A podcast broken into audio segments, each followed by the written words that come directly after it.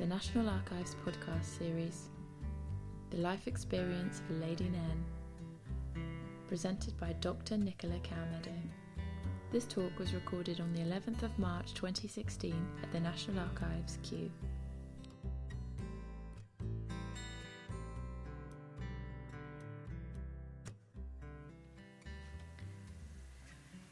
A Jacobite in British history was a supporter of the exiled Stuart king James II and his descendants after the Glorious Revolution.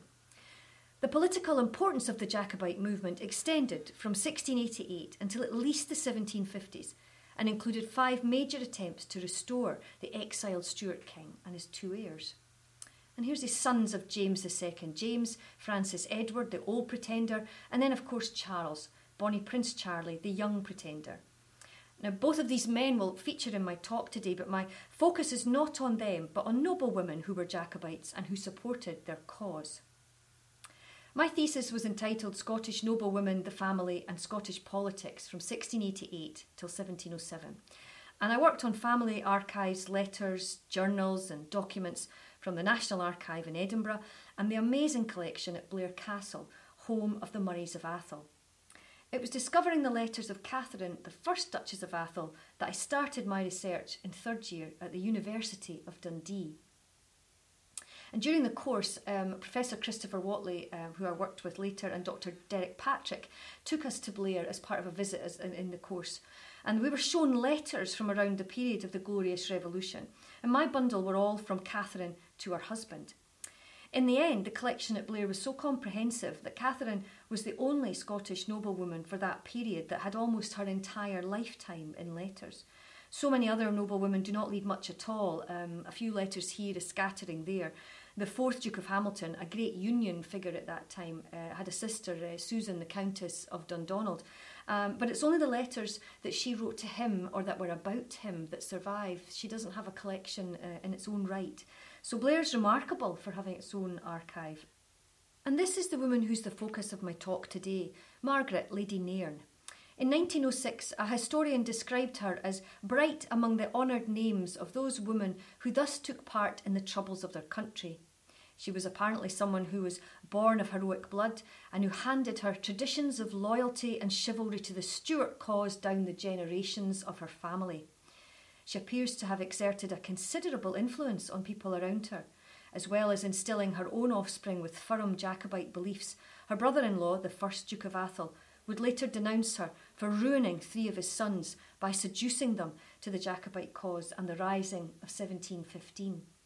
This Lady Nairne was noted for entertaining Charles Edward Stuart prior to the rising of 1745 and of commanding men and arms from her bed at this time. And this was only two years before she died, aged 75. Women involved in the Jacobite movement have been recognised for notable or heroic deeds, but their actions are often overly romanticised. The young Anna Radcliffe, Countess of Derwentwater, has been immortalised for throwing herself, quite literally, upon the king to beg for her husband's life in 1716. Similarly, Winifred Maxwell, Lady Nithsdale, is famous only for her role in her husband's escape from the Tower in 1716 on the eve of his execution. Lady Nithsdale dressed her husband in women's clothes to smuggle him out of prison and concealed him in London before he fled to the continent. And this is one of the most famous of Jacobite heroines here, painted by Allan Ramsay, Flora MacDonald, and if you look online at the National Archives, you can search for an account that Flora MacDonald gave when she was accused of helping the prince escape. The historian Stana Nenadic commented that the history of 18th century Highlands has been written as though no woman other than Flora MacDonald ever lived there.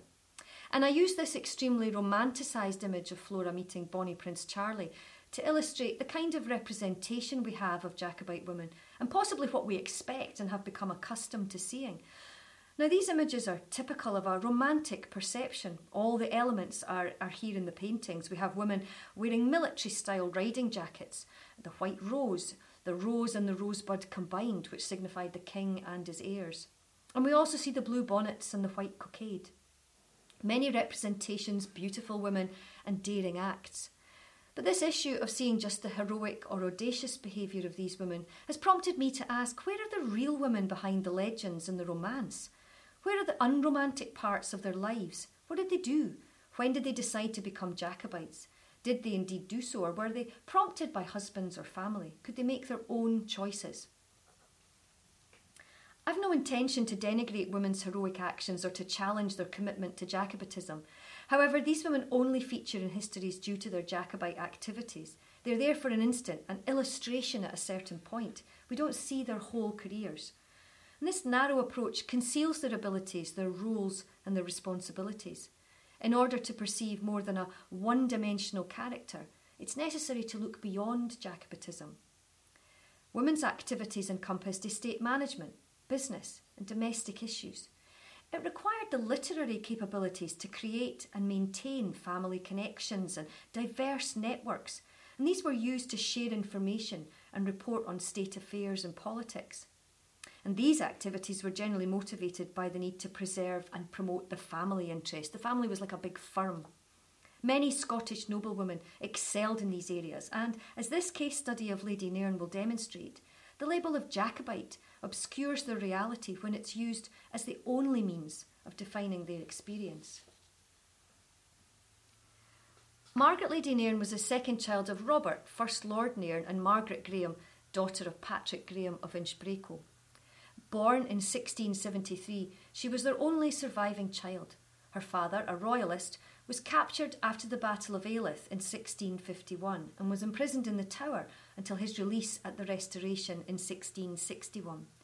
Twenty years later, he was created Lord Nairne with a special remainder that his title would pass to Lord George Murray, youngest son of the Marquis of Atholl, or failing him, to any other son who should be the husband of his daughter Margaret and this meant that Lady Nairne was bound to marry a son from the Murray of Atholl family, and accordingly a contract was drawn up in 1676 between her and Lord George Murray.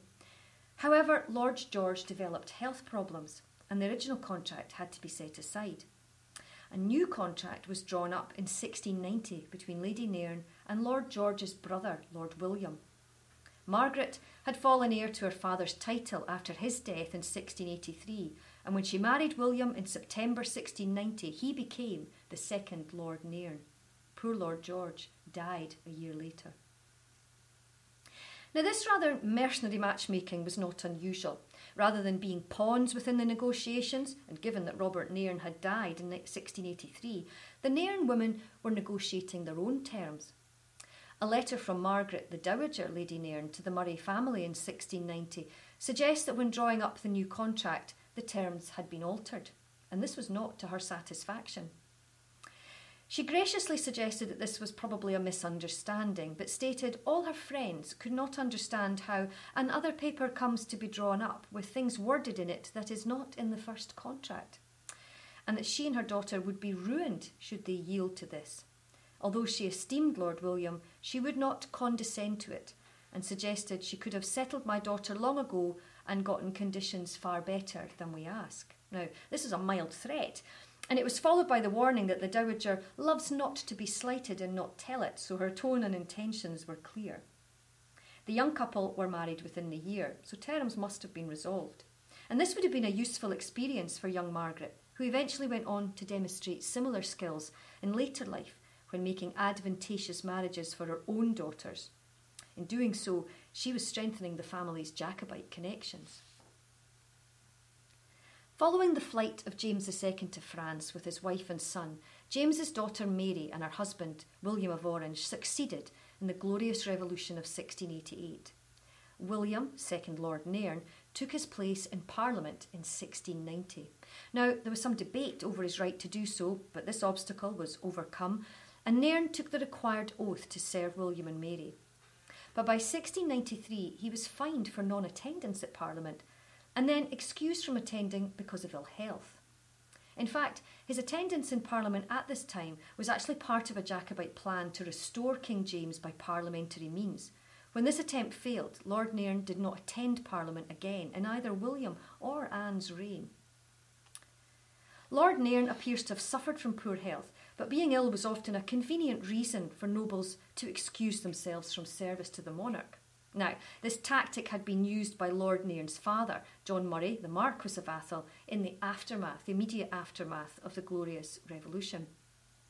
The Marquis removed himself from his home at Blair Castle, and it fell to his eldest son, Lord John Murray, to steer the family and their vassals through the immediate Jacobite uprising, instigated in 1689 by John Graham of Claverhouse, the Viscount Dundee. The family history notes Murray's adherence to King William while his parents retreated to Bath on health grounds. The family home at Blair Castle was a focus for Jacobites at this time because Viscount Dundee wished to gain the considerable support that the men of Atholl might have provided, although Lord Murray wished to prevent local men from going over to Dundee. One letter from Murray's wife Catherine, who was at Falkland Palace, some distance away, states that Lord William had been there to give her news, so he appears to have avoided being drawn into the blockade of, of Blair Castle at that time and the subsequent battle at Killiecrankie, in which Viscount Dundee was killed. Not so a younger brother, Lord James Murray. He defied his older brother and joined the rebel forces, but thereafter he repented of his actions and apologised to the family, and some young men got off with rash behaviour, which was all put down to their, to their youth. And this episode highlights how loyalties within elite families could vary, and this has always been regarded as a necessary strategy for securing and preserving noble families in times of uncertainty. They need a, a foot in both camps, as it were. At this time, however, Lord William appears to have no significant role, so whether or not he was a Jacobite at this time, it's difficult to say. But what of his wife? Now, this image of Margaret Lady Nairne is taken from a much later publication which deals with the Murray of Atholl family's role in military matters, and it was edited by the 8th Duchess of Atholl. Lady Nairne was sister in law to the man who would eventually become the first Duke of Atholl, and she was obviously part of a close circle of women within the Murray of Atholl family. Lady Nairne corresponded with Catherine, the first Duchess of Atholl, and she also wrote to Margaret, Countess of Panmure, who's Catherine's sister. Now, Margaret and Catherine were daughters of Anne, the Duchess of Hamilton, before their marriages. So we're looking at a family with some very powerful connections and relations. Upon her marriage, Lady Nairne altered in status from being a nobleman's daughter to being a nobleman's wife, and she fulfilled her duty by producing four sons and then eight daughters.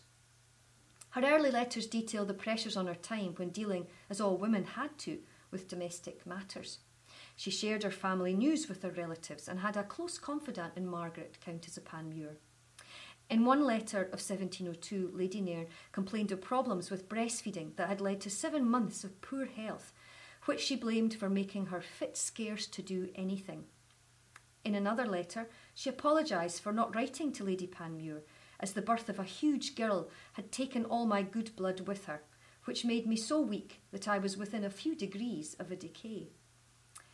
Illness stifled her activities, limited her correspondence. And it's important to bear in mind the challenges childbirth, raising children, and managing the home placed on noblewomen's times and energies. Lady Nairne's letters outline domestic concerns, seeking advice on purchasing furniture and material, making clothes, exchanging textiles and plaids, and also obtaining the services of reliable tradesmen and weavers. She discussed her thrift and her interest in making candles and buttons, sewing patterns, and exchanging food gifts.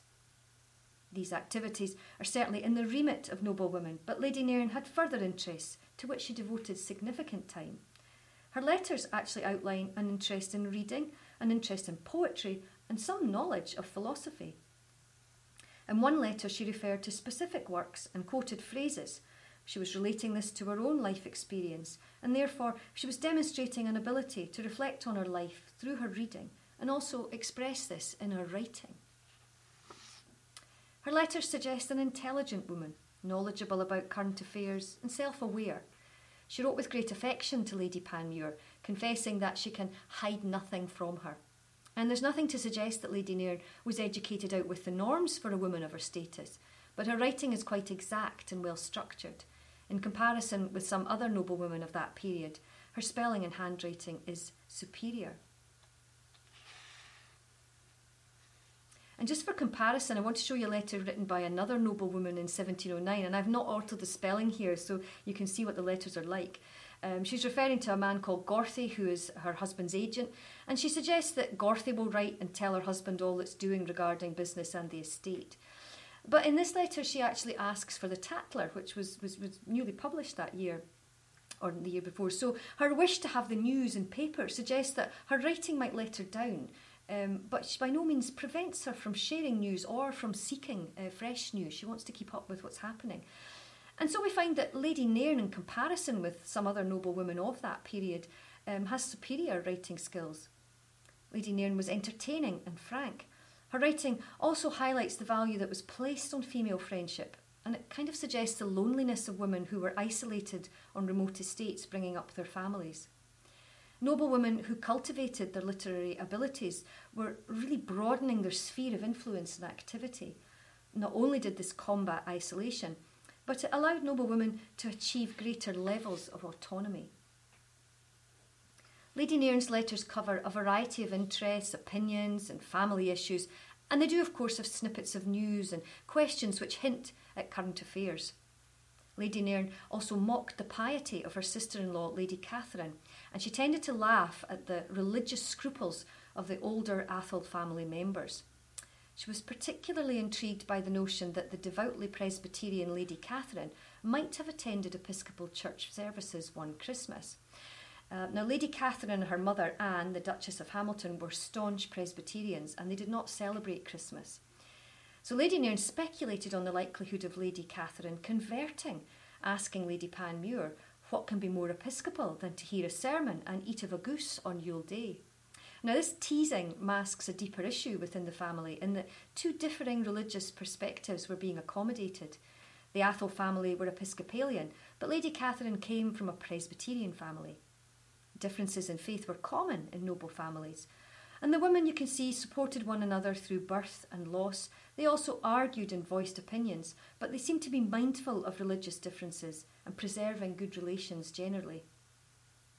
Lady Nairne admitted to Lady Panmure that she and Lady Catherine had many and many a dispute, and she welcomed Lady Panmure's support so that she might bear up against all our adversaries and to come off, in my opinion, to advantage. So she clearly liked to win an argument.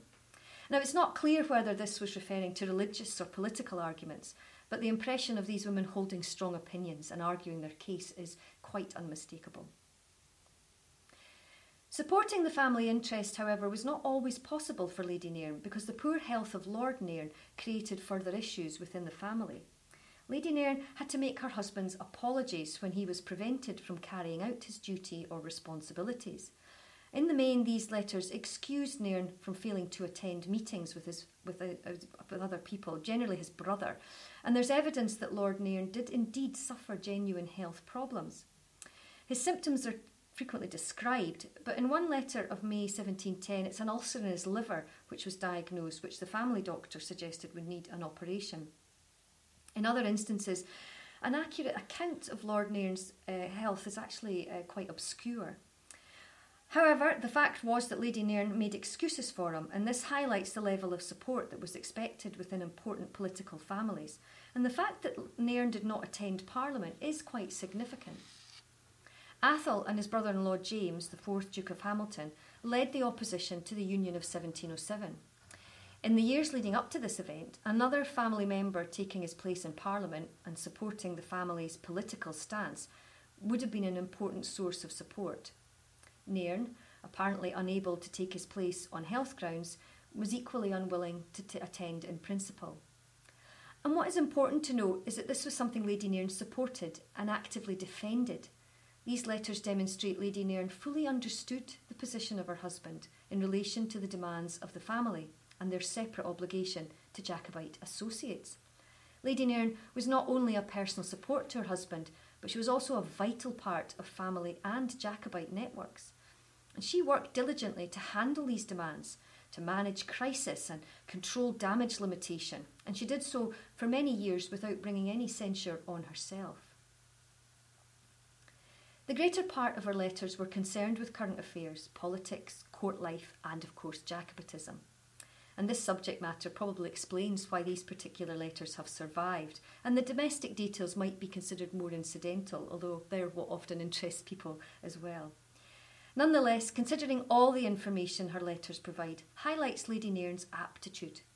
In addition to her sophisticated literary skills, she was also an amateur architect, designer, and planter. She and her husband undertook the building of a new home in 1709, and it appears she was in charge of drawing the plans, uh, providing others with copies, and discussing these with the architects John Fair and Sir William Bruce. She also discussed these in detail with John Campbell, Earl of Breadalbane. She sent sketches of parts of the work, told Breadalbane what she had instructed the masons to do, and discussed the cost of materials. Now, when she wrote to Breadalbane about these kinds of matters, she tended to show great deference and she always excused her efforts and tasks that were generally not within a woman's remit. And she did this to ensure that she was not going to be criticised for this kind of behaviour. Her abilities, however, would have been highly prized, and the Duke of Atholl asked her to draw a draft of the courthouse at Logierait in 1707. She modestly agreed, stating, I can't do it well, but if you send me the dimensions, I shall do my best. And this shows that her interest in designing and planning had begun long before her own house was built in 1709, so it's possible she was developing these skills over time. She's also credited with encouraging the Duke of Atholl to build some additions to his home at Blair. She said her husband had agreed on the designs, and uh, she'd called John uh, Fair, who had agreed with this, and said that what I propose is easily done without altering the ground story. So she was actually backing up what she'd um, planned for the building herself by having other people uh, look at the designs and agree with her. Now, Lady Nairne was keen to acquire ma- materials for the best prices, asking Breadalbane for slates and securing the great timbers needed for the house from John Erskine, the Earl of Mar.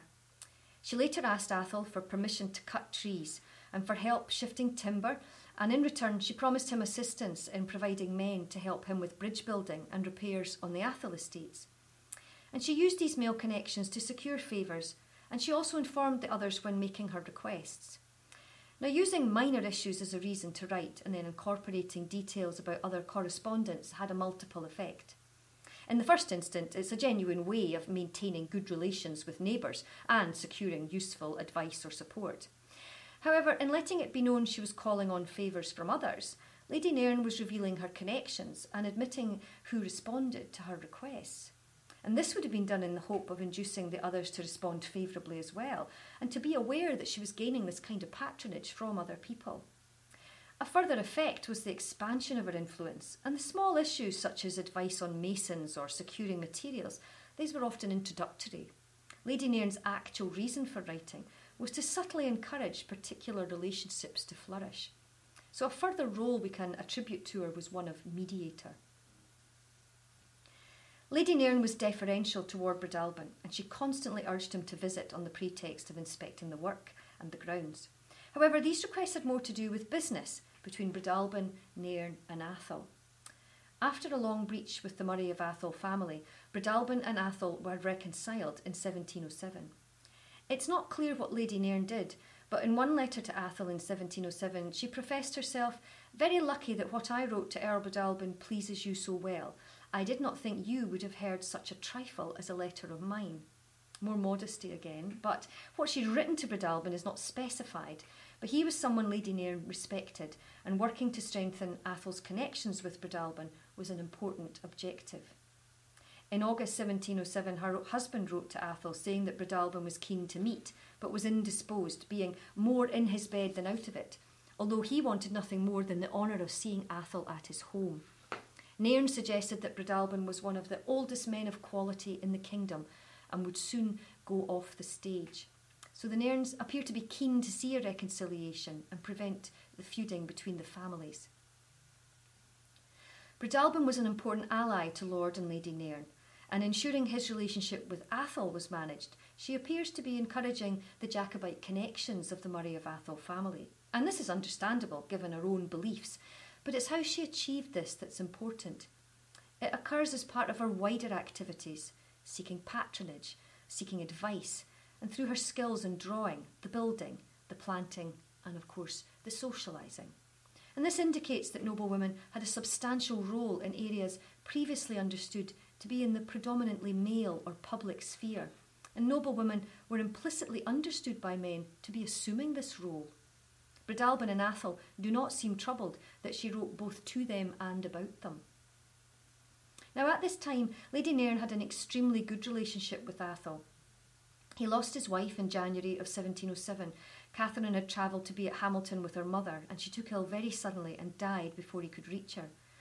Lady Nairne mourned the loss of his Duchess and was delighted when he sent her his wife's plaid, writing, Everything that belongs to her shall always be dear to me.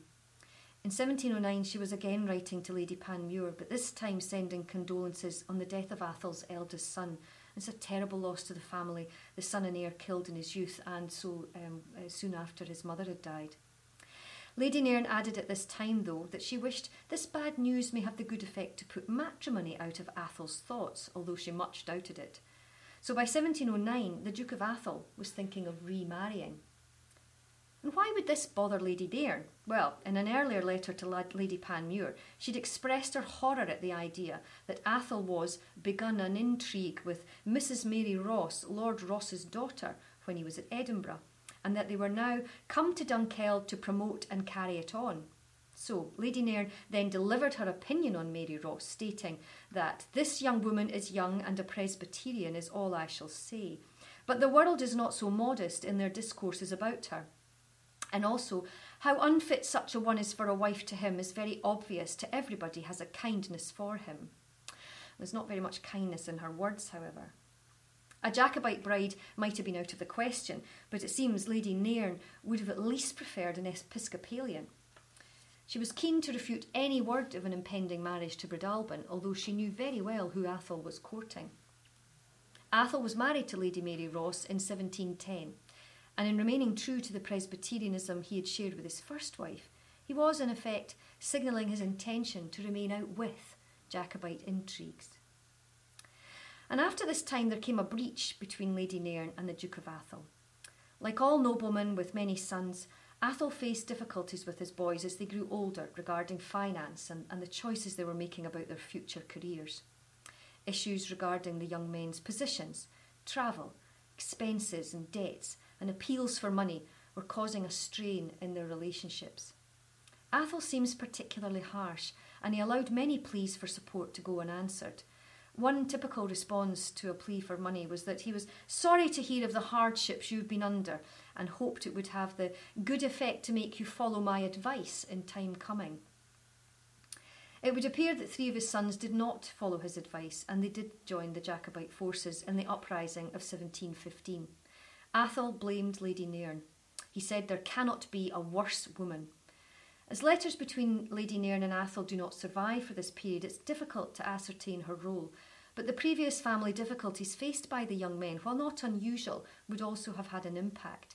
And the death of their mother, Lady Catherine, in 1707, had also removed an important source of support from her son. She very often mediated between the boys and their father. Atholl's sons, well, Tullibardine lived in exile after the 15, um, and after returning to Scotland for the 45, he died in 1746. Lord Charles was reprieved by 1717, but he died unmarried in 1720. Lord George Murray, acknowledged as an important military leader of the Jacobite forces in 1745, he lived in exile until his death in 1760. So it was left to Lord James Murray to succeed his father as the second Duke. In seducing her nephews to the cause, Lady Nairne crossed a line, and she must have believed Jacobitism was worth this harsh reaction from a person like Atholl, who had once valued her. She did, however, rely on him in the aftermath of the Fifteen. A consequence of these rebellions meant arrest for men, exile for others, and the loss of estates and land. She and other women in similar circumstances wrote to family members to come to their aid. After all she'd said about Lady Mary Ross, both she and Lady Panmure found themselves indebted to the efforts of Atholl's second wife, because she used her own connections to gain support for the wider family who were under threat. Lady Panmure has been described as unctuously deferential to the second Duchess of Atholl, and that despite her pedigree being considerably less exalted than Lady Panmure's, uh, Lady Mary Ross's support of these related women actually confirmed her, her, her, Mary Ross in her new role. And through her actions at this time, her social ascendancy was acknowledged. In this instance, it was really in the new Duchess of Atholl's interest to assist her stepsons and accommodate her sisters in law. Jacobite women have been acknowledged and credited with responding admirably to the shock of rebellion and its aftermath, particularly the wives of Jacobites who fled into exile.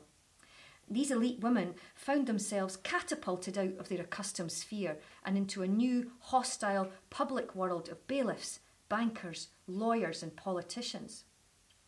Given Lady Nairne's background in administration, her networks and connections, as well as her keen interest in politics and Jacobitism, was this hostile public world really so new for every woman?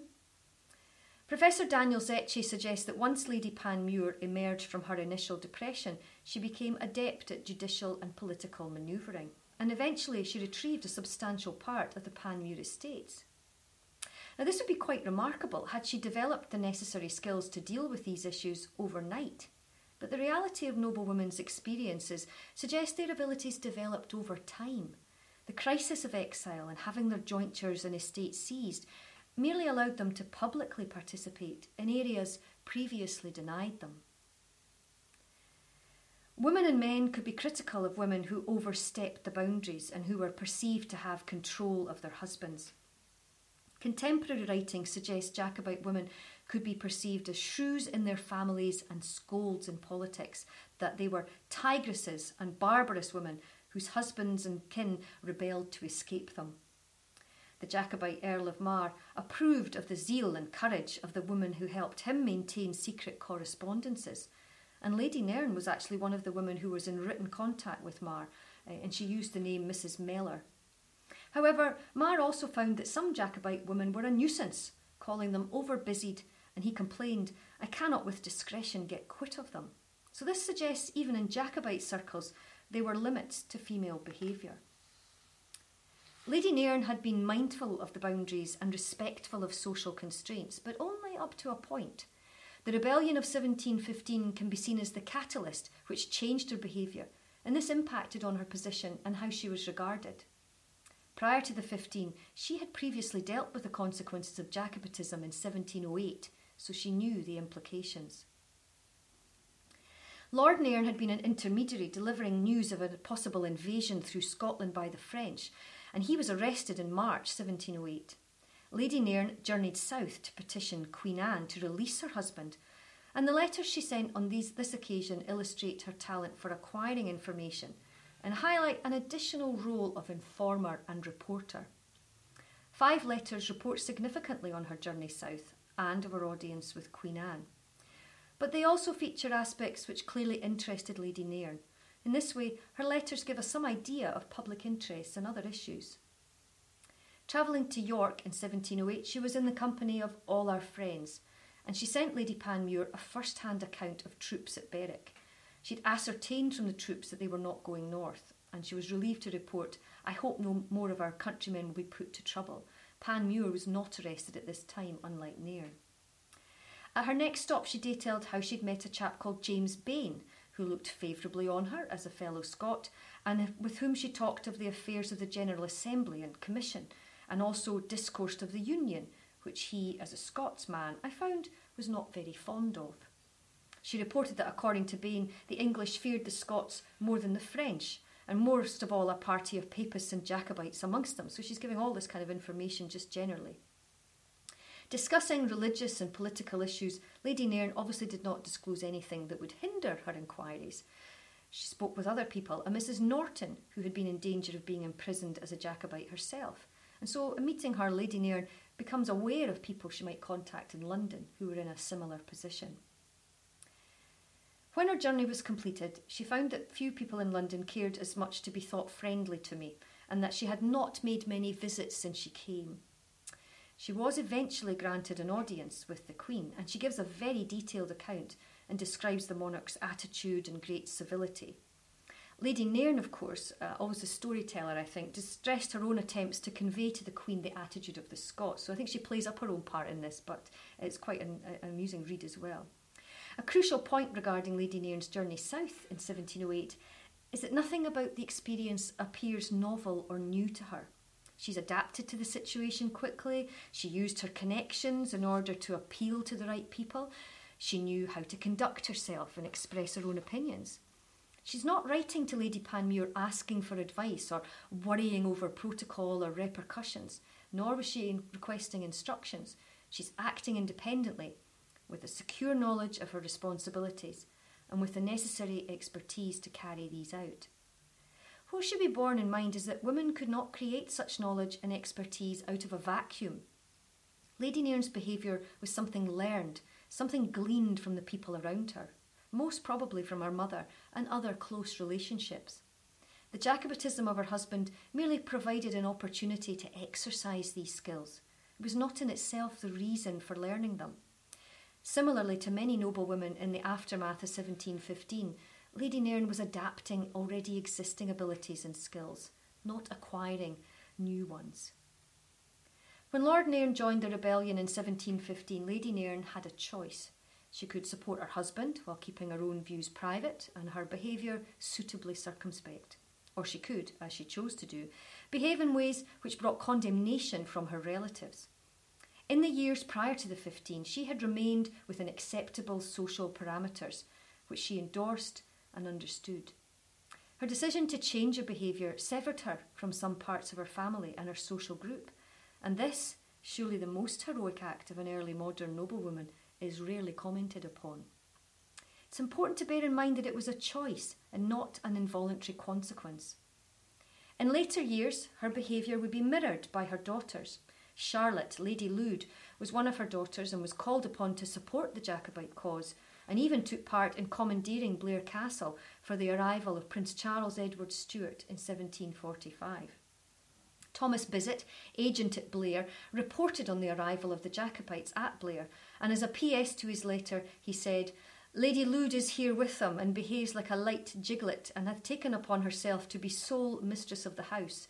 Um, his attitude, his tone there is one of um, disgust, really. Giglet meaning a frolicsome, giddy, or wanton woman. So, however Lady Lude might have disgraced herself in the eyes of others, she herself believed she was furthering the cause. Yet again, in the aftermath, however, Lady Nairne had to defend her daughters and seek support from her family. She died in Nairne House on November 14th, 1747. And this is a later descendant of Lady Nairne, uh, Carolina Lady Nairne. Um, um, and this woman actually um, wrote many of the lovely Jacobite songs, and I'm doing some research on her at the moment with a view to actually combining uh, a, a, presentation on her with some of the songs which have been lost over the years. Um, because uh, she's given us some of the most romantic Jacobite songs uh, and memorable ones uh, which celebrate the cause. Now, exploring Lady Nairne's actions in 1708, her involvement in 1715, and her later support of the 45 should not overly influence how to read Lady Nairne's earlier letters. Seeing her actions through the lens of Jacobitism rather negates the varied and complex role she managed within a wider family network over a very long period of time. Defining her as a Jacobite suggests that she had only one route to take. The opposite was true, and fully examining Lady Nairne's letters provides evidence of her opinions, her keen interest in political and economic issues, her religious awareness, and her many practical abilities.